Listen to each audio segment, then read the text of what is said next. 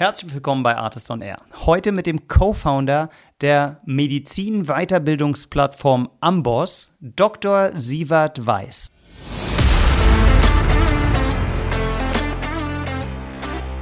Ich würde sagen, auf jeden Fall, ja. Also ich meine, dass ich einen gut informierten Arzt habe, der, wenn er äh, wahrscheinlich sonst äh, alleine da in der Notaufnahme steht, seinen Oberarzt nicht erreicht, weil der irgendwie im OP steht, ja, äh, ich dann auf eine verlässliche und aktuelle Wissensquelle zurückgreifen kann. Äh, das müsste mir als Krankenhaus eigentlich äh, 1000 Euro, 2000 Euro, 3000 Euro wert sein, ja, pro Jahr. Ähm, wenn ich denn äh, daran gemessen würde, wie meine Behandlungsqualität ist. Ja?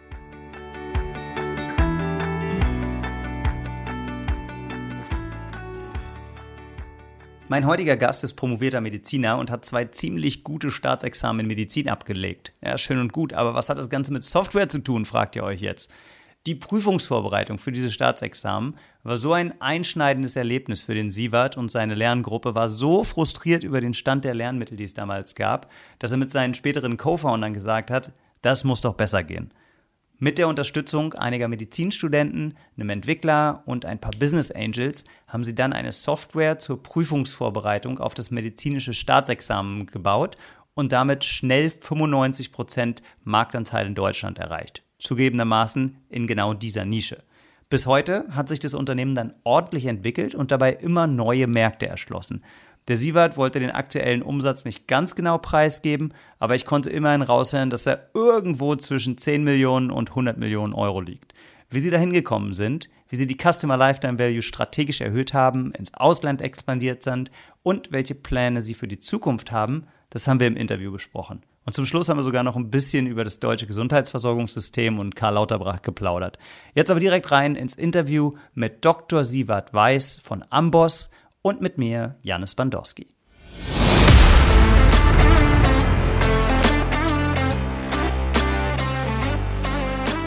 Artist on Air, der SaaS-Podcast für den deutschsprachigen Raum. Wertvolle Tipps von erfolgreichen Gründern, Top-Investoren und führenden Industriepartnern, die euch bei der Skalierung eures Unternehmens schnell und unkompliziert weiterhelfen. Zusammengestellt von Janis Bandorski, Julius Göllner und Matthias Ernst. Moin Sievert, herzlich willkommen bei Artist on Air. Moin Janis, freut mich sehr, hier sein zu dürfen. Ja, wir nehmen Remote auf, obwohl wir festgestellt haben, dass wir eigentlich nur ein paar Häuser auseinandersitzen, hier im schönen Berlin-Friedrichshain an einem ähm, grauen Februarmorgen im Nieselregen.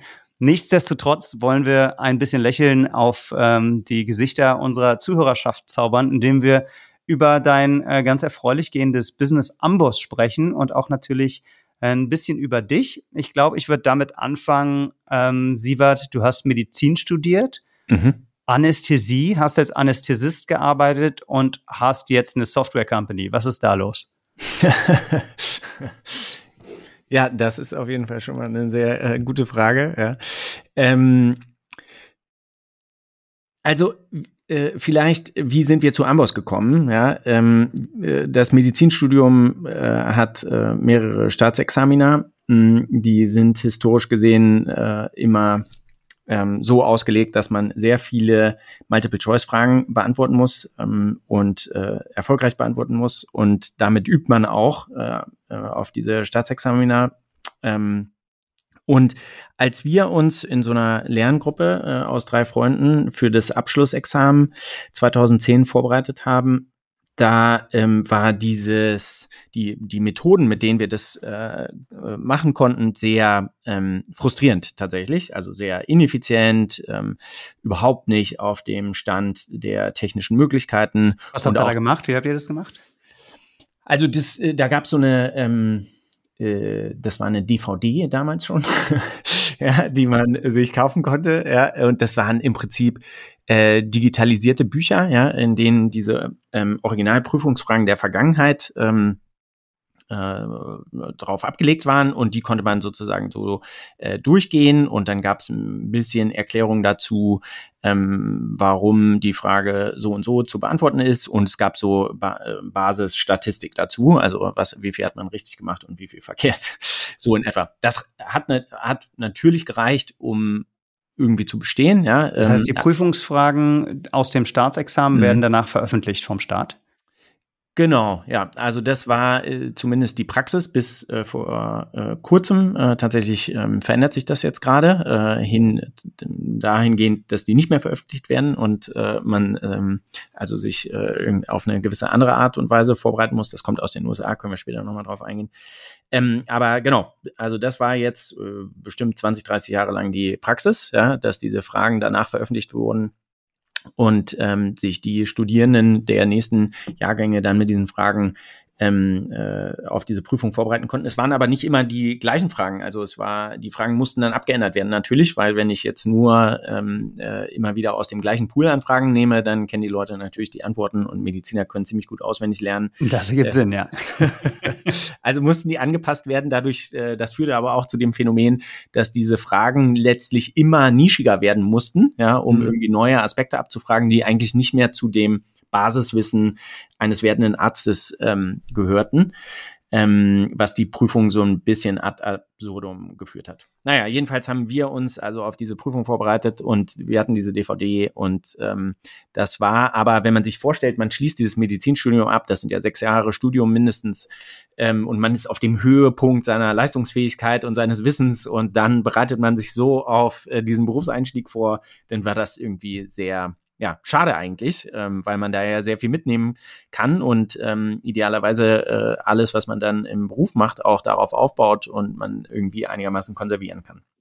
Du hast einen Doktortitel vor deinem Namen stehen, das heißt, ich nehme an, du hast beide Staatsexamen geschafft und ähm, danach hast du dir dann aber nicht gedacht, so jetzt gehe ich ähm, und arbeite als praktizierender Arzt oder vielleicht doch, sondern hast gesagt, ich will dieses Wissen irgendwie weitergeben und sagen, andere Studierende nach mir sollen es einfacher haben, sich auf Staatsexamen vorzubereiten. Oder wie, wie kam es dann zu der Idee für Amboss? Ja, also äh, tatsächlich kam das äh, aus diesem aus diesem Erlebnis, dass das so frustrierend war, ja. Und das ist, ähm, also wir waren äh, eben drei Freunde ähm, und wir ähm, wir haben sehr gut miteinander gelernt, so als äh, Lerngruppe äh, und ähm, zwei aus dieser Gruppe haben einem dritten äh, letztlich, der ein bisschen später dazu kam, immer die wesentlichen Prinzipien sozusagen äh, der dieser ähm, Krankheiten und dessen, was man darüber wissen muss und so weiter erklärt. Ähm, und irgendwann kamen wir äh, so in diese Frage, warum macht denn die Software das eigentlich nicht so, wie wir das miteinander machen? Ja, warum kann denn da nicht mehr Mentoring sein? Warum kann sich das nicht mehr auf das Wesentliche konzentrieren?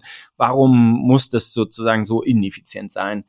Ähm, und es wäre doch eigentlich viel besser, wenn es da, wenn da ein Programm wäre, was äh, individuell auf Stärken und Schwächen eingehen kann und dann auch noch weiß, was, äh, worauf muss man im Examen ähm, äh, Acht geben und was kann man eher so vernachlässigen, was kommt vielleicht alle Jubeljahre mal vor.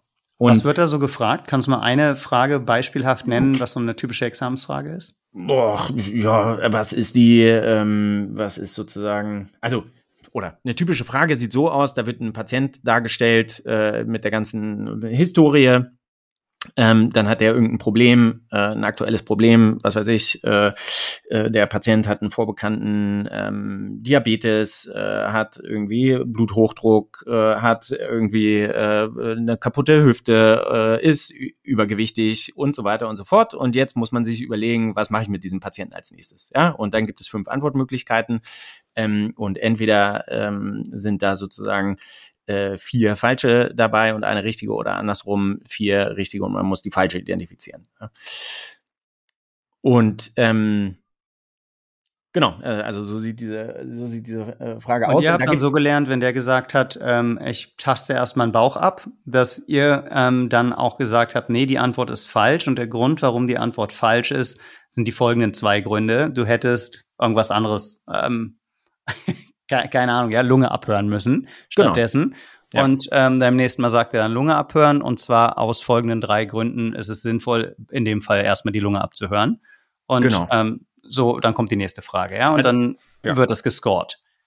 Genau, also im Prinzip, ähm, man muss zu den Krankheitsbildern unterschiedliche Dinge wissen. Man muss idealerweise die Krankheitsbilder verstanden haben. Ne? Was liegt dem jetzt zugrunde bei einem äh, Morbus Parkinson, äh, dass da ein Dopaminmangel äh, zugrunde liegt? Wenn man das weiß, kann man sich sozusagen vieles davon herleiten und dann weiß man, okay, wenn der prinzipiell einen Dopaminmangel hat, äh, dann äh, und der hat jetzt irgendwie noch eine andere Erkrankung, dann sollte ich darauf acht geben, dass eines dieser Medikamente als Nebenwirkung nicht äh, einen weiteren Dopaminmangel verursacht. Ja, äh, dann steht plötzlich die Person da und kann sich nicht mehr bewegen, ja, oder irgendwie sowas. Und das ist dann natürlich ein äh, tiefer liegendes Verständnis, ja, von der Erkrankung und wie ich darüber nachdenke. Wenn ich dieses Wissen aber nicht habe, sozusagen dieses Metawissen oder dieses Verständnis nicht habe, dann äh, stehe ich vor dieser Frage wie so ein Ochs vorm Wald oder sowas, ja, äh, und kann das nicht, ähm, weiß gar nicht, wie ich das äh, äh auseinander, auseinanderdröseln soll. Und über sowas haben wir gesprochen und gesagt, okay, das ist das dahinterliegende Prinzip. Dieses Prinzip kannst du im Prinzip auf jede neue Frage wieder anwenden. Ähm, und dann haben wir auch darüber gesprochen, okay, dieses Krankheitsbild, also zum Beispiel Diabetes, Herzinsuffizienz, äh, Parkinson oder irgendwie sowas, äh, das kommt in jeder äh, Prüfung im Prinzip vor, weil das äh, hat man gesehen über die letzten Jahre, während äh, Prionenerkrankungen, äh, was an sich auch eher eine seltene Erkrankung ist, ähm, findet sich auch im Staatsexamen nicht so häufig wieder. Ja, so ähm, und so kann man dann das lernen natürlich, weil der Stoffkatalog ist äh, enorm groß, ja, den man für dieses äh, Staatsexamen äh, lernen muss. Ähm, so kann man den so ein bisschen besser managebar machen. Ja. Okay. Und so haben wir sozusagen miteinander gelernt und durch dieses Erklären, gegenseitige Erklären und dann äh, sozusagen auch Hinterfragen von manchem, was man da irgendwie gelesen hat, so behält man die Dinge dann sehr gut und ähm, äh, kann wirklich sehr gut damit, obwohl das erstmal vielleicht langsamer erscheint, aber kann man sich eigentlich sehr viel von dem Wissen erschließen und auch nachhaltig erinnern. Okay. Gut, so, so habt ihr dann, habt ihr alle drei das zweite Staatsexamen geschafft dann aus der Lerngruppe? Ja, ja, wir waren auch äh, ziemlich erfolgreich damit äh, und das, also das hat alles sehr gut geklappt. Genau. Und dann hattest du gefragt, äh, der, der, äh, ich habe einen Doktortitel und habe mich aber sozusagen, wie ging es dann weiter? Also der Doktortitel, das ist vielleicht äh, als Neben äh, äh, ähm, äh, Schauplatz äh, interessant. Äh, dass den kriegt man nicht einfach so, wenn man Medizin studiert. den muss man sozusagen nochmal extra machen. Ähm, was in der Medizin in der Regel nicht so aufwendig ist wie in äh, Naturwissenschaften oder anderen Fächern, aber äh, dafür muss man dann nochmal gesondert eine Arbeit schreiben, muss man aber nicht machen, wenn man als Arzt arbeiten will. Ja. Also okay. Also das habe ich trotzdem nochmal gemacht, um auch in die Wissenschaft reinzuschauen ähm, und das dabei dann belassen. ähm, und was uns aber nicht, also dieses sozusagen, man könnte dieses äh, dieses Lernerlebnis besser machen, das hat uns nicht richtig nicht nicht, richtig losgelassen. Ja? Ähm, wir waren jetzt zwei äh, von den dreien waren und mich inklusive, wir waren äh, eigentlich aber auf dem Weg ins Krankenhaus zu gehen und irgendwie als Arzt, äh, äh als klinischer Arzt da äh, zu arbeiten und die die äh, Fahrradsweiterbildung zu machen. Man ist ja sozusagen, wenn man aus dem Studium rauskommt, ist man zwar Arzt, aber man hat äh, keinerlei äh, sozusagen Weiterbildung bis zu dem Zeitpunkt. Man muss eigentlich dann noch mal fünf bis sechs Jahre Weiterbildung machen, um dann als Facharzt arbeiten zu dürfen. Aber du warst ja dann trotzdem im Krankenhaus und hast als Anästhesist erstmal gearbeitet. Genau, das ne? kam aber mhm. äh, einen Tick später. Also mhm. wir haben dann, wir haben dann, und das hat eine Weile gedauert, bis wir uns äh, entschieden haben, diesen, diesen äh, sehr vorgezeichneten Weg äh, tatsächlich für eine Zeit zu verlassen. Ähm, aber wir haben dann ein halbes Jahr lang irgendwie abgewogen, ja, äh, können wir ähm, äh, können wir vielleicht irgendwie ein bisschen äh, Zeit erübrigen und das mal versuchen, ähm, wie das wäre, äh, hier eine bessere Lösung anzubieten. Und dann äh, haben wir uns ein halbes Jahr nach dem Examen entschieden, ähm, wir geben dem Ganzen jetzt zwei Jahre und gucken mal, wie weit wir damit kommen und ob es da irgendwelche Hürden gibt, äh, die wir nicht überwinden können. Ähm, und äh, im schlimmsten Fall haben wir äh, sehr viel gelernt dabei und können dann in zwei Jahren immer noch ähm, im Krankenhaus als praktischer Arzt äh, arbeiten. Und das haben wir gemacht. Und ähm, in diesen zwei Jahren haben wir dann äh, die erste Version und den ersten Produktteil von Amboss aufgebaut, der sich eben konkret auf das Examen, äh, auf dieses zweite Staatsexamen bezog ähm, und auf den Markt gebracht. Und ähm, genau, und dann war das äh, sehr erfolgreich. Also wir hatten schon angenommen, dass das erfolgreich sein könnte, wenn das besser tatsächlich so besser ist als ähm, als das, was es da zu dem Zeitpunkt auf dem Markt gab. Ähm, aber das hat uns wirklich total von den Socken gehauen. Wir hatten dann innerhalb eines Jahres 95 Prozent Marktanteil der äh, Medizinstudierenden. 95 Prozent der Medizinstudierenden in Deutschland? Genau. Ja. Das ist das natürlich heißt, eine relativ kleine Gruppe, aber nichtsdestotrotz äh, haben also 95 Prozent der Medizinstudierenden damit gelernt und das tun sie bis heute. Ähm, äh, das ist jetzt also so äh, acht, neun Jahre später, ja, ähm, ist es genau so geblieben. Und Link, das war, LinkedIn sagt, LinkedIn sagt 13. Wo sind die anderen fünf Jahre geblieben? also hier, hier, hier, steht, seit 2011 macht ihr schon Amboss. Ja, genau. Also das hat ja, es hat ja eine Weile gedauert, das aufzubauen. Ne? Wir, also wenn, um dieses Produkt auf den Markt zu bringen, äh, mussten wir dann erstmal das ganze medizinische Curriculum in äh, Wort und äh, Bild und Ton bringen. Ähm, und das war natürlich eine ganze Menge Arbeit.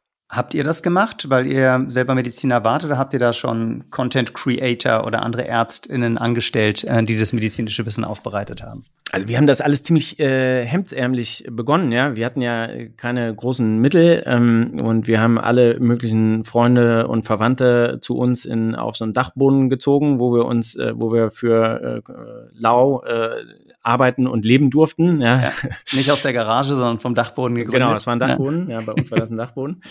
Ähm, und äh, da waren zwischenzeitlich dann tatsächlich auch bis zu, glaube ich, 40 äh, Leute auf diesem Dachboden, die dann da immer mal irgendwie für einen Monat oder so zwischen zwei Jobs auch teilweise äh, mitgeschrieben haben. Und es war wie so ein ja, 40 so ein, Leute, die von mhm. der DVD, die es da gab, oder den vergangenen Staatsexamensfragen den Content in, weiß ich nicht, ein Excel-Sheet gepackt haben oder in eine Datenbank oder eine SQL-Datenbank oder wie habt ihr das damals aufgebaut?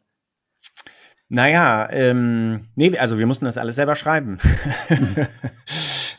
das, heißt, das heißt, ihr habt, musstet einerseits das medizinische Wissen kuratieren, andererseits aber auch eine Softwareplattform bauen, genau. die das Wissen aufbereiten kann, Statistiken fahren kann und eigentlich genau. ein Tech-Produkt entwickeln. Richtig, ja. Dann kommen wir jetzt zu dem Teil des Interviews, glaube ich, ähm, in dem sich die meisten Leute unserer Zuhörerschaft noch wohler fühlen. Ähm, wahrscheinlich ähm, bist du hier der mit ähm, Abstand dem größten medizinischen Wissen. Ähm, aber es gibt ein paar Leute, die ein gutes technisches Wissen auch haben. Mhm. Deshalb würde ich da gerne äh, tiefer drauf eingehen. Jetzt sitzen da drei Mediziner und sagen, wir haben eine Idee und ganz viel Ahnung von Medizin. Wie baut ihr denn ein Tech-Produkt? Ja, einer von uns, äh, der hatte, ähm, der Majid, der hatte vorher schon mal eine, vor dem Medizinstudium eine ähm, Softwarefirma gegründet, die äh, Software als Auftragsarbeit gemacht hat. Und der, weil den, glaube ich mal, der einzige Programmierer abgesprungen war, äh, hatte er sich irgendwann selber äh, entwickeln beigebracht. Und ja? der konnte dann ähm, äh, tatsächlich die ich sag mal, das äh, Content-Management-System äh, selber bauen. Und ähm, äh, das war erstmal das Wichtigste für uns, um sozusagen dieses ganze Wissen irgendwo an einen Ort zu bringen. Ähm, und hat dann peu à peu auch äh, die ähm, Plattform drumherum gebaut. Da kamen dann noch ein paar äh, Leute dazu, die ähm, ja teilweise Physiker, die auch gut programmieren konnten und andere Leute. Ähm, aber genau, also der, Jetzt spule ich noch mal 10, 12 Jahre zurück. Wenn man, wenn man das heute machen würde, dann wäre ja mhm. wahrscheinlich die, der erste Lösungsansatz, ein existierendes Content-Management-System zu nehmen und da seinen, seinen Content reinzukloppen. Mhm. Nimm uns doch noch mal mit in die Situation vor 10, 12 Jahren, als ihr angefangen habt, das zu bauen. Warum habt ihr euch nicht für eine Content-Management-System-Lösung vom Markt entschieden, sondern was eigenes gebaut?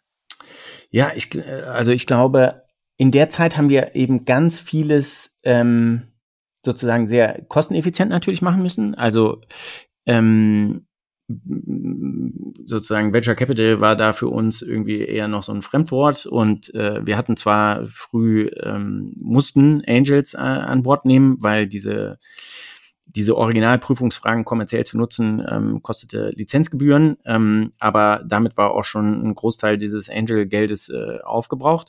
Wer hat euch ähm, da unterstützt initial? Mm, das, ja, das waren so Business Angels aus, äh, aus Köln, aus dem Umfeld dieser, dieser ersten Softwarefirma und tatsächlich auch diese erste Softwarefirma selbst damals. äh, die hat äh, auch noch investiert, aber das sind, glaube ich, jetzt so in der, äh, zumindest in der Berliner Szene keine namhaften Personen oder so. Aber sind die, sind die noch dabei oder sind die dann in einer eurer Finanzierungsrunden später mal rausgegangen? Nee, die sind noch beteiligt, ja. Ah ja, okay, mhm. cool. Und ich glaube auch äh, sehr äh, erfreut darüber. Ja, lief, äh, lief ja nicht so schlecht. Äh, ich glaube, eure letzte Finanzierungsrunde, kommen wir später vielleicht noch darauf zu sprechen, mhm. war eine Series B 2019, oder? Ja, wir haben danach nochmal eine Erweiterung der äh, Runde gemacht. Genau. Die ist aber, ähm, die haben wir mit Bestandsinvestoren gemacht. Genau. Aber können wir ja später nochmal drüber sprechen. Genau. genau. Ähm, soll es ja noch ein bisschen ums Produkt gehen, ja. äh, wie, sich, wie sich das Produkt dann eigentlich weiterentwickelt genau. hat. Also wir waren äh, sozusagen, wir mussten über, überall sparen, haben alles äh, selber gemacht und ich weiß ehrlicherweise nicht, ob es damals schon sozusagen so Content-Management-Systeme von der Stange gegeben hätte, die dann das erfüllt hätten, was wir uns vorgestellt haben. Ne? Nun hatten wir ja auch sehr sozusagen spezifische Vorstellungen davon, was dieses Produkt können soll ähm, und wie es den Medizinern am meisten hilft. Und äh, ich glaube, so kam es zu der Erkenntnis, dass wir gesagt haben, okay, das müssen wir irgendwie selber bauen, weil da äh, das ist neu im Prinzip, was wir machen.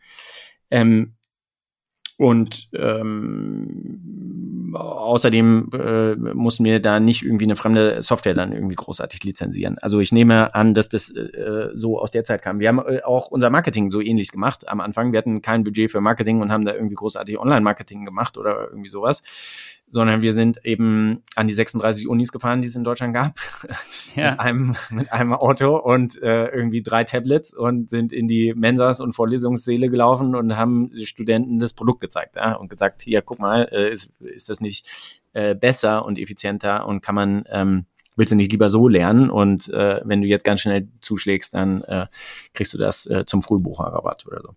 Ist das was, was du heute wieder machen würdest oder anders machen würdest? Das ist ja schon als, als Muster erkennbar, dass häufig Companies später erfolgreich haben, die sich eine ganz, ganz kleine Nische suchen und in dieser Nische einfach das allerbeste Produkt entwickeln und dann auch einen sehr fokussierten Go-to-Market-Approach, nenne ich es jetzt mal fancy, ähm, haben. Aber eigentlich, du wusstest halt ganz genau, wer deine potenzielle Zielgruppe ist. Du wusstest ganz genau, was die brauchen, was du denen bieten kannst und auch hattest wahrscheinlich auch ein Gefühl dafür, was deren Zahlungsbereitschaft ist. Ja, also ähm, ich meine, ich habe da sicherlich auch einen gewissen Bias, weil ich nur das kenne, aber ähm, ich würde mich mit diesem, mit dieser Art von Ansatz immer, immer deutlich wohler fühlen, als mit irgendeinem Riesenprodukt auf einen Riesenmarkt äh, zu gehen, wo ich nicht weiß, äh, wen das eigentlich interessiert und äh, eine sehr heterogene äh, Käuferschaft hat und äh, ich nicht weiß, wie ich die erreiche und, und so weiter. Also ich finde, das macht, also aus meiner Sicht macht es total Sinn, sozusagen ein selbst erlebtes Problem anzugehen, ja, weil man dann sehr genau verstanden hat, worum es geht äh, und man, äh, ich glaube, auch eine Nische ist äh, sozusagen sehr äh, vorteilhaft, ja. Ähm, und was, ähm, dazu kommen wir, denke ich, auch gleich noch, aber ähm, unsere Nische war am Anfang, war die einfach sehr, sehr klein, äh, aber wir haben da sozusagen so einen Leuchtturm aufbauen können. Und was sich sozusagen bis heute zeigt, ist, dass wir super von dieser Nische aus weitergehen können und in, in angrenzende Bereiche äh, das Produkt erweitern können. Und das mag jetzt vielleicht nicht bei jeder Nische so gegeben sein, aber bei uns ähm, funktioniert es super und wir haben sozusagen mit jeder weiteren Markterschließung immer schon einen Unfair Advantage dabei, einen Startvorteil, weil wir irgendwas aus dem, was wir vorher gemacht haben, mitnehmen können. Entweder der Content oder der Distributionskanal oder ähm, die, äh, was weiß ich, die Käuferschaft sogar schon und wir äh, verkaufen denen ein anderes Produkt. Ähm, also das äh, funktioniert für uns super und ist ein super Prinzip und verfolgen wir bis heute und gibt es für uns heute auch noch wahnsinnig viel Raum. Jetzt hast du sehr schön die Brücke schon geschlagen. Wir, ähm, wir wollen ja über Markterweiterung sprechen. Was war denn eure erste Markterweiterung? Also man könnte sich ja vorstellen, ihr habt jetzt ein Content-Management-System entwickelt. Ich habe ein paar Freunde, sie sind Juristinnen und Juristen, die müssen ja auch Staatsexamina ablegen und dafür viel lernen und Karteikärtchen und Fälle ähm, und so weiter. Das wäre eine Richtung. Man könnte aber auch denken, niedergelassene Ärzte müssen vielleicht auch mal was nachschlagen. Man könnte darüber nachdenken, ich gehe in ein anderes Land, wo es vielleicht eine ähnliche Bar-Prüfung gibt oder so, auf die Studierende sich vorbereiten müssen. Wie habt ihr darüber nachgedacht? Und ähm, war das, waren das eher Zufallsprodukte oder eher strategische Entscheidungen, wie ihr die Markterweiterung gemacht habt? Ähm, ja, du, also du, du hast äh, eigentlich schon alles angerissen, was wir fast heute auch machen, außer dass wir keine anderen Fächer machen. Ähm, wir haben genau so darüber äh, im Prinzip nachgedacht, dass es diese Möglichkeiten gibt. Ähm, dann im Verlauf. Ne? Also natürlich nicht von vornherein. Wir haben nicht von vornherein gedacht, ja super, damit können wir die ganze Welt erobern und so, äh, sondern wir haben äh, eben dieses Staatsexamensproblem gesehen, wollten das lösen. Ähm, und die, die Überlegung, wie wir das dann erweitern können, die kam halt äh, sukzessive danach. Ähm, uns war ich sag mal so, als wir diese 95 Prozent hatten und dann irgendwie äh, danach realisiert haben, irgendwie, okay, das ist ja, ist, ist irgendwie deutlich äh, spannender und deutlich erfolgreicher, als wir gedacht haben, gab es ähm, mehrere Feststellungen. Einmal, ähm, dass natürlich äh, medizinisches Wissen und medizinische Prüfungen gibt es nicht nur in Deutschland und wir wussten, dass es in den USA eine sehr ähnliche Prüfung gibt, also die auch auf äh, Multiple-Choice-Basis äh, fußt und ähm, äh, wir vieles von dem, was wir äh, in der Plattform gebaut haben, da eigentlich äh, auch anwenden könnten, äh, können müssten. Ähm, obwohl natürlich der Inhalt irgendwie äh, in, in einigen äh, Aspekten anders sein müsste. Und was wir auch gesehen haben, ähm, war, ähm, was diesen internationalen Charakter bestärkt hat, dass äh, tatsächlich diese deutsche Variante schon viele Nutzer aus dem Ausland benutzt haben und sich einfach per Google Translate übersetzt haben. Ja? Also das, äh, okay. Äh, es gab sozusagen, da gab es Leute, die kamen aus Schweden und ich weiß nicht, Finnland und auch aus den USA und Italien und keine Ahnung was. Ähm, äh, die äh, gesehen Wie habt haben. Habt ihr das festgestellt? Habt ihr das in der Software gesehen oder war das anekdotisch? Nee, das haben wir, wir, wir haben die Nutzerprofile und IPs und so weiter gesehen, woher die kamen äh, und äh, ähm, dann haben wir die natürlich auch mal gefragt, was die damit gemacht haben, ja, ähm, und äh, wie die darauf gekommen sind. Ähm, das, äh, äh, und das hat sozusagen diesen internationalen Charakter irgendwie unterstrichen. Und für uns war klar, dass ähm, die USA, was medizinische Ausbildung angeht, der Vorreiter sind. Ne? Nicht so sehr, was jetzt irgendwie, äh, wissen wir ja alle, äh, das Gesundheitssystem und das Funktionieren dieses Systems dort angeht, aber zumindest was ähm, äh, Wissenschaft äh, und, und äh, Ausbildung angeht, sind die weltweit Vorreiter und äh, im Prinzip alle ähm, äh, medizinischen Fachgesellschaften richten sich äh, an den USA aus und was, was die an Empfehlungen rausgeben. Ähm, und das andere, was wir gesehen haben, war, dass ähm, oder oder auch festgestellt haben, dieses Examen ist ja eigentlich nur ist eigentlich nur ein ein ein Snapshot aus der ganzen Medizinerkarriere. Ja, äh, also das Studium davor äh, äh, läuft komplett auf dieses Examen zu ähm, und alles, was danach kommt, baut im Prinzip darauf auf. Ja, idealerweise äh, ist ja dann nicht dieses Wissen weg, sondern es wird einfach nur noch konkreter und es kommt sozusagen Management, konkreteres Management dazu. Es kommt sowas äh, Profanes, wenn man so will, wie Dosierungen dazu. Ähm, und äh, wenn man aber die, äh, dieses äh, Basiswissen davor äh, nicht mehr hat, dann wird es natürlich alles schwieriger. Also es baut alles aufeinander auf, ist eigentlich ein Kontinuum. Okay, zwei ähm, Erkenntnisse. Erstens, ihr habt genau. festgestellt, Kunden im Ausland nutzen das. Ähm, und zweitens, dass es eigentlich dieses Kontinuum gibt. Was habt ihr genau. mit den Infos dann gemacht? Genau. Ja, auf der Basis haben wir damals dann etwas größenwahnsinnig, vielleicht aus heutiger Sicht, äh, entschieden. Wir wollen drei Dinge machen. Wir wollen äh, das ganze Studium abdecken mit äh, äh, der Lösung. Also das, äh, es gibt ein, erstes Staatsexamen, äh, darauf äh, bereitet man sich genauso vor. Das haben wir abgedeckt äh, im deutschsprachigen Raum, äh, plus alles darum, was man vielleicht noch für das Medizinstudium braucht. Heute kann man sozusagen von Tag eins des Studiums mit Amboss anfangen zu lernen und äh, sozusagen durch bis zum Examen damit arbeiten. Ähm, dann haben wir gesagt, und wir wollen die Seite darüber hinaus abbilden, also über das Examen hinaus. Was brauche ich denn eigentlich als Arzt? Äh, was muss ich da nachschlagen? Wie muss das aussehen? Äh, wie setzt das auf dem bestehenden Content auf?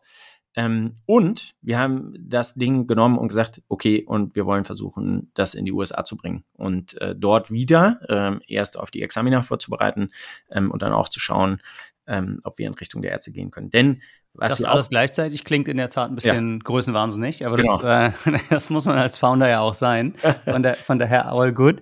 Ich würde gerne noch mal verstehen, an welcher Stelle ihr so kommerziell standet an der Stelle. Wie viel, was hat denn euer Produkt gekostet und wie viele Medizinstudierende gab es zu dem Zeitpunkt in Deutschland? Ähm, also die Anzahl der Medizinstudierenden, die ist so relativ konstant bei äh, 10.000. Mhm. Ähm, die pro Jahr die Examen machen und ja. also über alle Jahrgänge hinweg sind es dann mh, hm, grob 70.000 äh, mit ein paar, die dann irgendwie ähm, äh, vielleicht länger studieren und so. Ähm, und das Produkt müsste damals so um die 100 Euro gekostet haben für einen pro, jährlichen Zugang.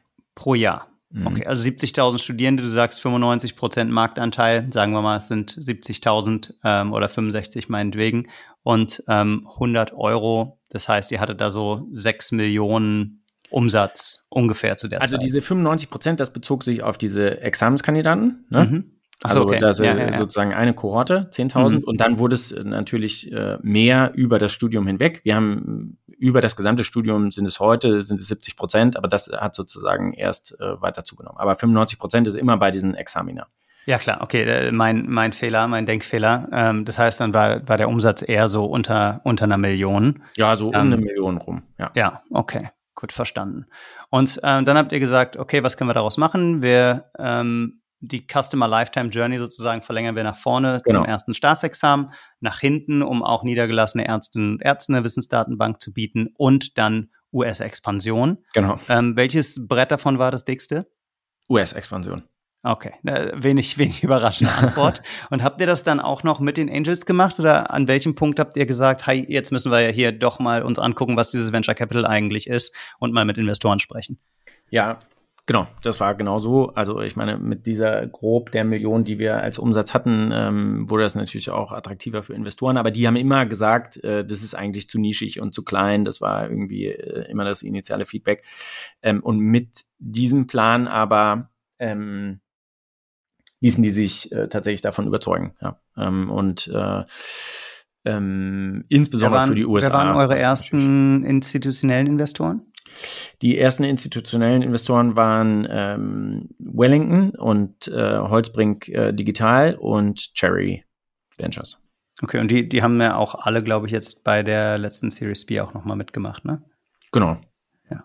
Okay. Inzwischen sind noch Target Global und Partech dazugekommen. Genau, die sind also, ja, gutes, ähm, gutes Line-up an, an Investoren. Kannst du ein bisschen was zur aktuellen Umsatzgröße der Firma sagen?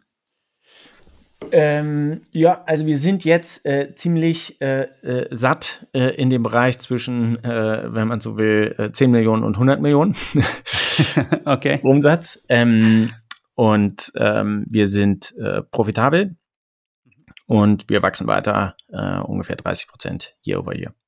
Und gibt es trotzdem noch mal eine zusätzliche Finanzierungsrunde vielleicht demnächst für weitere Wachstumsprojekte oder sagt ihr, sagst du, wenn ihr profitabel seid, dann ähm, macht ihr das jetzt einfach größer und ähm, die Firma schüttet dann Gewinne aus?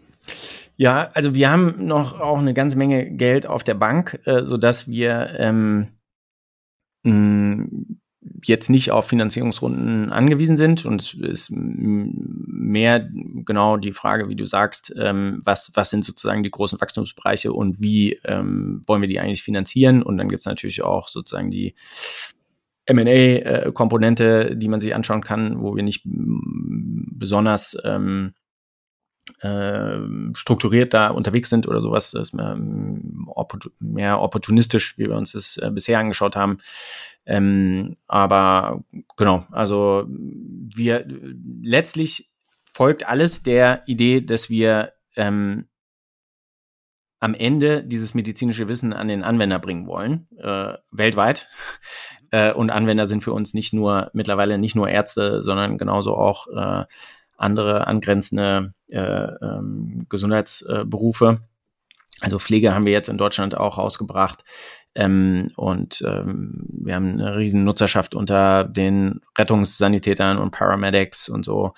Ähm, aber das heißt, ist euer, ist euer Kunde in der Regel dann eine einzelne Person, die für sich eine Lizenz kauft? Oder sind das eher ähm, Krankenhäuser, Pflege, Pflegeinstitute oder vielleicht sogar Medical Schools, die sagen, wir wollen das ähm, unserer Studierendenschaft und unseren Mitarbeitenden zur Verfügung stellen und ist das eher ein B2B-Geschäft? Ja, das ist letztlich eine Frage ähm, äh, der Zeit äh, und der Reife des einzelnen Marktes. Also mhm. in Deutschland ist es äh, vornehmlich ein B2B-Geschäft ähm, mittlerweile. Wer kauft und am Anfang da war das aber ein B2C-Geschäft, ja. Wer kauft da die Lizenzen in Deutschland? Also äh, im Prinzip alle Unis äh, kaufen die Lizenzen und stellen das den Studierenden zur Verfügung. Und jetzt ähm, etwas über 400 Krankenhäuser, die das den Ärzten und Pflegekräften zur Verfügung stellen. Okay, und in, im Ausland ist es eher noch B2, B2C oder habt ihr da auch schon B2B-Approach? Genau, der, der, ähm, der ist vornehmlich, ist es B2C ähm, und das befeuert aber letztlich immer die B2B-Seite. Ne? Also je mehr äh, B2C-Nutzer wir haben, umso eher haben wir eine kritische Masse, die dann auch darauf drängt, richtig, äh, die, äh, die jeweilige Administration darauf drängt, zu sagen, hey, äh, schaff das doch bitte für uns an, wenn du schon irgendwie uns was Gutes tun willst. Mhm. Okay. Und jetzt hast du eben schon MA von dir aus äh, angerissen. Habt ihr schon Akquisitionen getätigt bisher oder seid ihr bislang organisch gewachsen? Bisher nur organisch, ja. Okay. Aber schielt ihr in eine gewisse Richtung oder warum ist das Thema gerade in deinem Kopf? Ja, wir haben uns immer mal Dinge angeschaut, ähm, so wie wir uns sozusagen Partnerschaften auch anschauen, was, was würde zu uns passen, äh, entspricht das unseren Qualitätsvorstellungen, ist das synergistisch zu dem, was wir äh, an Angebot haben, erschließt es vielleicht äh, neue Märkte oder äh, neue ähm, äh, Berufsgruppen für uns. Ähm, da haben wir uns schon hier und da mit beschäftigt, aber eben, wie gesagt, eher opportunistisch und bisher hatte das noch nicht gepasst. Ja, okay. Also man, man kann ja auch so rangehen, dass man sagt, wann, wann war denn eure Seed-Runde? Irgendwie 2015 Seed-Round gemacht, 2017 dann die Series A mit Cherry. Da kommt ja auch langsam so der Horizont, ähm, wo die wahrscheinlich einen, einen Exit-Kanal suchen oder vielleicht ähm, gucken, mit, mit was kann man das mergen. Ist sowas, ähm, sind es Gedanken, die du offen besprichst mit Invest den Investoren oder äh, hältst du dich da weitgehend raus und sagst, nee, ich mache hier operativ Business und gucke, dass wir erstmal das Geschäft weiter äh, weiterführen können? Ähm, ja, also ich meine, natürlich sprechen wir mit den Investoren darüber, äh, was, äh, was jeder so an Erwartungen hat. Ähm, und äh, ich bin ja auch nicht alleine. Äh, in unserer Founders Round äh, sprechen wir da auch rüber. Ähm, aber es ist prinzipiell so, dass wir alle mega Bock haben, dieses Thema immer weiter zu bringen und äh, diese Mission weiter voranzutreiben. Und am Ende eben, wie gesagt, äh, also es gibt evidenzbasiertes, etabliertes medizinisches Wissen, das findet nicht den Weg zum Anwender. Ja, ähm, das geht irgendwo auf der Strecke leider verloren und äh, kann ich dir auch nochmal mehr zu erklären, wenn das interessant ist, warum das eigentlich so ist, weil man würde ja eigentlich annehmen, dass Ärzte das alles wissen müssten. Ähm, aber da sehen wir noch so viel Potenzial und das macht uns äh, so weit so viel Spaß, äh, dass wir jetzt nicht irgendwie äh, aufhören wollen und das gerne immer weiter treiben wollen. Ähm, und da muss man dann natürlich einfach einen Weg finden, der für beide Seiten irgendwie funktioniert. Verstehe ich. Seit, seit zwei Jahren ist jetzt das Hype-Thema AI so im Konsens angekommen. Ist das äh, für eine Lernplattform wie eure eigentlich eine Opportunity oder ist das eher eine Bedrohung? Ja, ist ja wie eigentlich bei allen Themen ist es immer beides, ne? Äh, aber wir, ähm, also ich würde mal, ich würde mich bislang noch nicht so wohl fühlen, wenn mein Arzt äh, nicht weiter wüsste mit einer Diagnose in meinem Körper und das bei ChatGPT oder BART nachgucken würde. Da würde ja. ich mich doch, doch besser fühlen, wenn das dann nochmal, ich glaube, du hast gesagt, ihr habt über 100 angestellte Medizinerinnen und Mediziner, die den Content kreieren. Ähm, er, ja, er oder sie das nachguckt in einer etwas ähm, mehr fact-checked ähm, Datenquelle, würde ich mal sagen. Aber ähm, hol uns mal ab. Inwieweit guckt ihr euch das Thema AI an und wo seht ihr da genau die Bedrohungen und wo seht ihr auch die Opportunitäten? Ja, also vielleicht einmal, weil du das jetzt gerade äh, angerissen hast, ja, ähm, wa warum ist es eigentlich für den Arzt so schwierig? Ja, äh, es gibt sozusagen so ein paar Eckdaten. Der Arzt ähm, sieht sich mit einem Wissensberg konfrontiert, äh, der sich alle, angeblich alle 73 Tage verdoppelt, ja. Ähm, also ein exponentielles Wachstum, wow. ähm, was sozusagen nicht mehr, nicht mehr Menschen äh, durch Menschen beherrschbar ist. Ja? Das ist. Menschen unmöglich. Alle 73 Tage, das, das sind dann einfach neue klinische Studien, die genau, dazukommen? Das sind neue, ja. Genau, das sind neue klinische Studien. Das heißt also, oder es sind auch insgesamt einfach medizinische Erkenntnisse. Ähm, das heißt nicht, dass alles davon für den einzelnen Arzt zwangsläufig relevant sein muss. Mhm. Ja? Mhm. Ähm, aber äh, irgendwer muss das alles quasi durchforsten ähm, und von dort das rausnehmen, was dann in Leitlinien äh, gepackt wird, wo gesagt wird, okay, ähm, das ist jetzt das, so wie wir hier in Deutschland denken, so sollte man den Bluthochdruck behandeln oder sowas. Und damit ähm, evidenzbasiertes Wissen von hier, wir haben ein Research Finding bis hin in die Leitlinie äh, kommt, dauert es schon mal nicht selten zehn Jahre, ja. Was ja jetzt, wenn man sich, wenn man weiß, dass das eine besser ist als das andere, würde man sich eigentlich schon mal wünschen, dass das schneller geht. Dann kommt, wird das in Leitlinien rausgebracht, die was weiß ich, 300 bis 500 Seiten PDF zu einem Krankheitsbild, ja, äh, so verfasst sind und äh, häufig oder ja nicht selten äh, relativ kryptisch äh, verfasst sind, so dass das gar nicht so einfach ist, die als Anwender zu konsumieren. Ja. Ähm, das heißt, es so nach diesen zehn Jahren Wartezeit, bis das in der Leitlinie drin ist, ist dann die Frage, wie sehr kommt das eigentlich bei jedem Hausarzt auch hier äh, oben in der Uckermark oder so tatsächlich an, ja, was die neuesten medizinischen Erkenntnisse sind. Und da äh, setzen wir an und wollen sozusagen dieses Wissen, was äh, erwiesen ist, ähm, schneller einfach an den Anwender bringen. Ja, leichter, es muss leichter zu konsumieren sein, es muss leichter verständlich sein und es muss einfach sozusagen idealerweise so, so früh wie möglich bei dieser Person sein.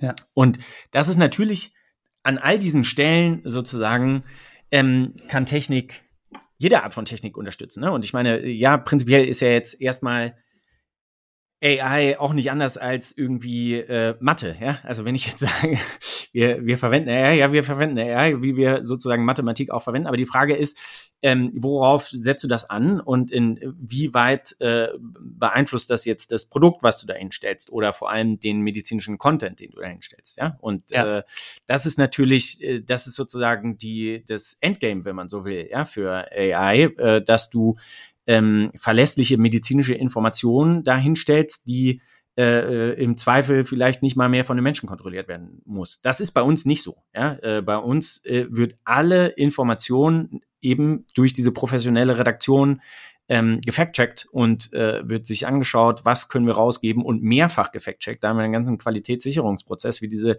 Redaktion sozusagen sich diese, diese Inhalte anschaut. Aber natürlich kannst du irgendwo Teile davon durch eine äh, AI irgendwie beschleunigen lassen. Ja, du kannst diesen ganzen, äh, was weiß ich, die Research Landscape äh, scannen lassen durch AI. Du kannst äh, irgendwie dabei helfen, vielleicht die Nutzer auf äh, der Basis ihrer, äh, ihres persönlichen Verhaltens in der Plattform eher zu dem Wissen zu bringen, ähm, was sie vielleicht brauchen, ähm, als äh, äh irgendwen anders. Also personalisieren ja. oder sowas, ja. Das heißt, das ist ein gutes Verständnis von, von Daten, also solide Datenanalyse dahinter.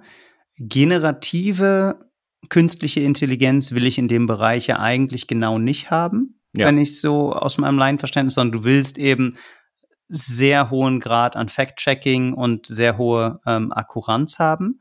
Wo du dann wahrscheinlich wieder AI einsetzen kannst, ist im Erkennen von Krankheitsbildern oder so, wenn ich eine Röntgenaufnahme oder irgendeinen Scan habe oder so, da ist der Computer dann vielleicht besser darin, gewisse Muster zu erkennen als ein, ein menschliches Auge. Aber das ist ja nicht so sehr eure, äh, euer Fokusgebiet, ne?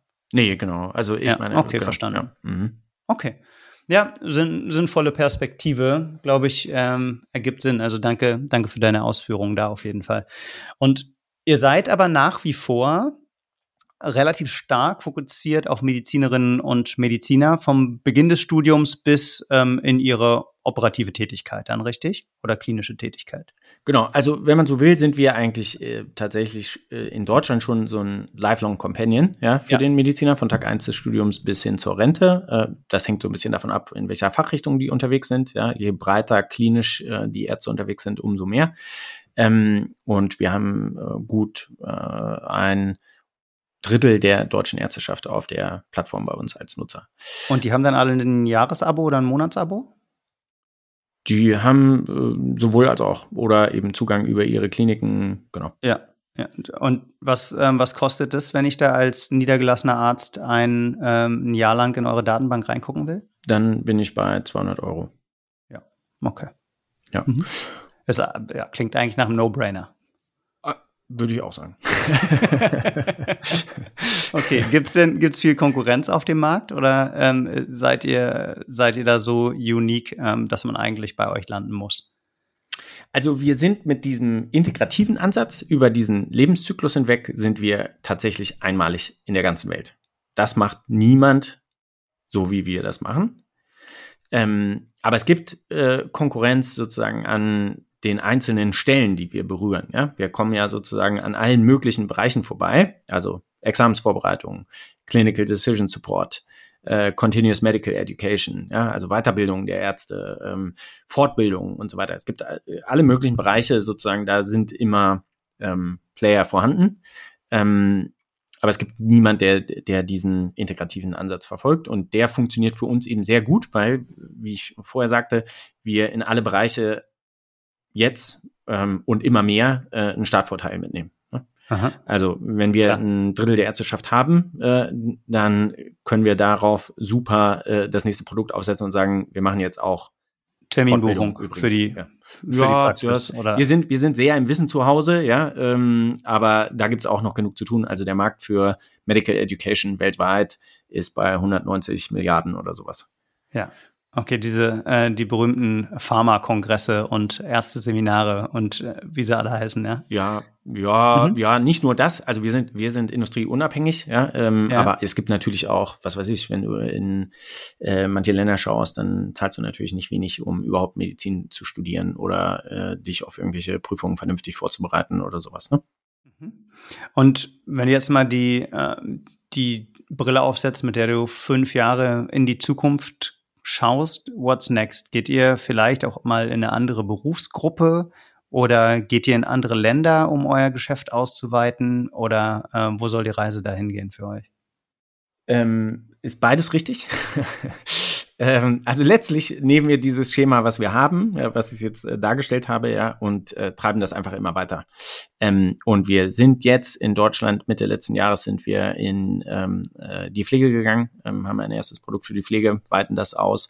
Ähm, wir sind schon in, wir haben in 170 Ländern äh, der Welt Nutzer und wir gehen immer mehr in einzelne Märkte. Wir haben, äh, wir haben quasi eine Landeslizenz in Portugal. Wir haben sehr hohe Marktanteile in, äh, im arabischen Raum. Ähm, wir haben viel Zuspruch im lateinamerikanischen Raum ähm, und auf all diesen, äh, an all diesen Punkten kann man natürlich weiter äh, aufsetzen. Also das heißt, ja, weitere Nutzergruppen, die sozusagen auch vom medizinischen Wissen profitieren. Und das ist äh, bei allen angrenzenden Berufsgruppen ist das so, ja. Äh, also, und die Grenzen sind teilweise fließend, ja. Wenn ich mir eine äh, Anästhesie- und Intensivkrankenschwester anschaue, dann ist die teilweise fitter als die Ärzte, die da auf der Station rumlaufen, ja.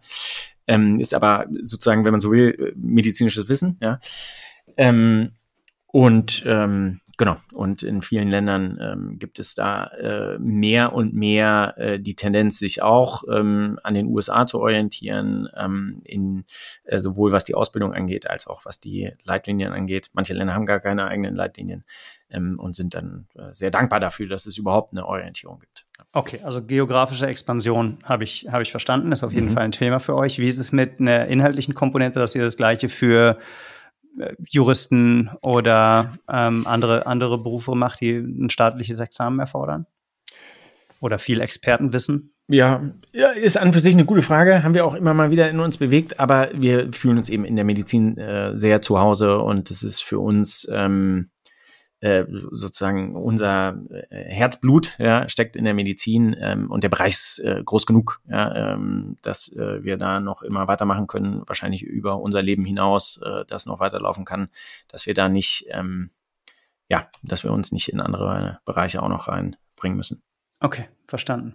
Eine Sache, die ich jetzt, ähm, wo ich noch so ein großes Fragezeichen im Kopf ist, ist beim Preispunkt. Du mhm. hast gesagt, 200 Euro im Jahr kostet ein Zugang zu der Wissensdatenbank. Äh, für mich als Laien klingt das viel zu günstig. Das sind 17, 18 Euro im Monat. Ähm, dafür, dass ich einen Zugriff auf gut aufbereitetes medizinisches Fachwissen in der Tiefe habe, die von der Redaktion erarbeitet wird. Ich hätte jetzt auch nicht geschluckt, wenn du gesagt hättest, es kostet 2000 im Jahr. Wie, wo, wie ergibt sich dieser Preispunkt? Da muss es dann ja doch irgendwie Konkurrenz geben oder andere Angebote, die, die dazu führt, ähm, dass ihr halt nicht 2000 Euro nehmt, sondern 200. Ja, also ich meine, ich glaube, das eine ist sozusagen historisch, ne, weil wir ähm, ja von den Studierenden auskommen und dann mhm. äh, äh, auf die Ärzte weiter ähm, leiten. Aber ist es ähm, nicht auch einem Medizinstudierenden 1000 Euro wert, gut aufs ähm, Staatsexamen vorbereitet zu sein und nicht nur 100? Ja, doch, ich denke schon. Ähm, aber es, also von jetzt, äh, von jetzt auf gleich sozusagen da hinzukommen, ist nicht so einfach. Ja. Fair, ja, es muss man kommunikativ begleiten. Ja. ähm, und äh, das andere ist, ähm, da wo du ähm, äh, natürlich auch institutionelle Abnehmer hast, ne, für die macht äh, dann die Menge natürlich einen Unterschied. Also wenn ich jetzt für meine 12.000 Ärzte als Krankenhauskette oder irgendwie sowas sowas kaufe, dann ähm, reden wir natürlich über andere äh, Summen. Klar. Und, ähm, aber prinzipiell, äh, ich würde sagen, auf jeden Fall, ja. Also ich meine, dass ich einen gut informierten Arzt habe, der, wenn er äh, wahrscheinlich sonst äh, alleine da in der Notaufnahme steht, seinen Oberarzt nicht erreicht, weil der irgendwie im OP steht, ja, äh, ich dann auf eine verlässliche und aktuelle Wissensquelle zurückgreifen kann äh, das müsste mir als Krankenhaus eigentlich äh, 1000 Euro, 2000 Euro, 3000 Euro wert sein, ja, pro Jahr, ähm, wenn ich denn äh, daran gemessen würde, wie meine Behandlungsqualität ist. Ja? Mhm. Das ist nun leider nicht so im äh, äh, deutschen Gesundheitssystem, ja, und ist auch an sich nicht so ganz so leicht äh, zu erheben. Aber ähm, so sind die Incentives leider bisher nicht. Äh, okay. Lauterbach versucht mehr und mehr in diese Richtung zu kommen, ja. Ähm, aber ähm, ja, also gibt's, prinzipiell gibt's Länder, ist auf jeden Fall da. Ja. Okay. Gibt es Länder oder Gesundheitssysteme, wo wir hinschauen können, wo wir richtig was lernen könnten als Deutschland? Ja, ich glaube, es gibt, äh, also ich meine, man muss sagen, dass das die deutsche Gesundheitsversorgung ist an für sich nicht schlecht. Ja, wir äh, erreichen mit ähm, nicht so nicht so wahnsinnig überbordenden Mitteln wie in den USA eigentlich ziemlich viel und eine Versorgung der ähm, gesamten Bevölkerung. Ja, ähm, das, das ist schon an für sich ziemlich gut, aber es gibt natürlich auch in Deutschland Dinge, die äh, verändert werden könnten. Ja, ähm, wir haben in Deutschland äh, beispielsweise 2000 Krankenhäuser. Ja? Äh, in Dänemark, äh, nun ist Dänemark auch deutlich kleiner als Deutschland, aber in Dänemark gibt es irgendwie 27 Krankenhäuser. Ja? Äh, und die liegen alle an zentralen Knotenpunkten, sind alles Maximalversorger und äh, können sozusagen jeden Patienten, der da reinkommt, irgendwie adäquat behandeln. Ne? Wenn bei diesen 2000 Krankenhäusern, die wir in Deutschland haben, da ist viel Redundanz. Da sind dann Krankenhäuser, die können nicht alles behandeln. Da sind Krankenhäuser, die sollten auch nicht alles behandeln. Mhm. Ähm, da, äh, da ist es aber schwer, äh, beispielsweise, was weiß ich, ein kommunales Krankenhaus dicht zu machen, äh, weil äh, das der dem Politiker nicht gut tut äh, und ähm, die Bevölkerung dann äh, irgendwie vielleicht 20 Kilometer weiter zum nächsten Krankenhaus fahren müsste aus dem Dorf. Also das ist nicht ganz so trivial, aber theoretisch kann man strukturell da auf jeden Fall was von anderen Ländern lernen, wie äh, wir unsere Gesundheitsversorgung aufstellen, ja, und wie wir vielleicht auch äh, unsere ähm, Mitarbeiter im Gesundheitssystem ähm, ausstatten. Ja, es gibt in vielen Ländern beispielsweise wird die Pflege viel besser äh, ausgebildet, darf äh, viel ähm, viel mehr machen, ja, ähm, als in Deutschland. In Deutschland werden äh, Tätigkeiten, die in anderen Ländern von der Pflege übernommen werden, werden hier von den Ärzten gemacht, was natürlich dann immer dazu führt, dass die jeweilige Gruppe, die da ist, äh, künstlich äh, oder nicht künstlich, aber strukturell äh, äh, knappere Kapazitäten hat. Ja. Ähm, Pflegerinnen und Pfleger gibt es ja auch nicht genug. Ne? Gerade wieder mit, genau, gibt's auch nicht mit genug. Marius, ja, ja. mit Marius Luther gesprochen von, von Hey Jobs, ähm, dass wir da einfach ein Riesenproblem mit dem demografischen Wandel haben. Ähm, ja, genau, die gibt die gibt's auf jeden Fall auch nicht genug, aber äh, also sozusagen die äh, machen mehr, ja, äh, und ja. die haben aber nicht die, die ihnen helfen könnten. Also innerhalb der Pflege könnte ich auch weiter ausdifferenzieren und sagen, hier gibt's verschiedene Verantwortungsbereiche, ja, äh, hier gibt es die, die kümmern sich um die was weiß ich, einfacheren Tätigkeiten. Hier gibt's die, die kümmern sich um die komplexeren Tätigkeiten. Ne? Das gibt es im internationalen Raum schon, ja. Ähm, äh, und das würde, das würde natürlich dazu führen, dass ich sozusagen das alles ein bisschen weiter aufdrüssel und wirklich nach Qualifikationsleveln äh, stufe und nach Kompetenzleveln stufe, die äh, adäquater sind als die, äh, die wir in Deutschland haben. Aber äh, also das ist ein Thema, äh, das war schon ein abendfüllendes Thema. du, gerne, gerne bei anderer Gelegenheit. ähm, dann sie wird. Aber gibt es da jemanden in der Politik eigentlich, mit dem du dich über solche Themen austauschst? Ich weiß nicht, ob Karl Lauterbach direkt oder jemand aus seinem Ministerium oder ähm, der so offen ist, für Ideen zuzuhören? Ähm, also wir sind äh, leider vielleicht, wenn man so will, wir sind äh, eigentlich relativ äh, unpolitisch unterwegs, ja. Ähm, aber also ich hätte überhaupt nichts dagegen. Mich Gut, auch mal mit wenn jemand, wenn jemand zuhört, äh, der, äh, der da sie was Ideen mal ähm, mal abtanken will, äh, dann mache ich mache ich gerne die Intro oder ihr schreibt ihn auf LinkedIn einfach an. Genau. Ähm, du hattest aber schon gesagt, es wird ein abendfüllendes Gespräch. Dann kommen wir zum letzten Teil des Podcasts. Wenn du sagst abendfüllendes Gespräch, wo sollte man denn deiner Meinung nach ein abendfüllendes Gespräch in einem guten Restaurant führen? du hast schon verraten, dass du in, in Friedrichshain in Berlin zu Hause bist. Ähm, wo sollten unsere Hörerinnen und Hörer denn mal hingehen? Ja, also ähm, das klingt jetzt vielleicht äh, unspektakulär, aber also ich gehe in Friedrichshain sehr gerne ins Il Ritrovo, ja, und da kann man auf jeden Fall einen guten Abend verbringen. Äh, ich kenn's, ich lieb's, ist unspektakulär, kann man einen guten Abend verbringen, bin ich voll bei dir, Siebert. cool, danke für deinen Tipp. Dann sehen wir uns vielleicht demnächst mal im Il Ritrovo in Friedrichshain. Ähm, mir hat's Spaß gemacht. Vielen Dank für deine Zeit, Siebert. Perfekt, ich freue mich drauf. Danke dir. Ciao, ciao. Ciao.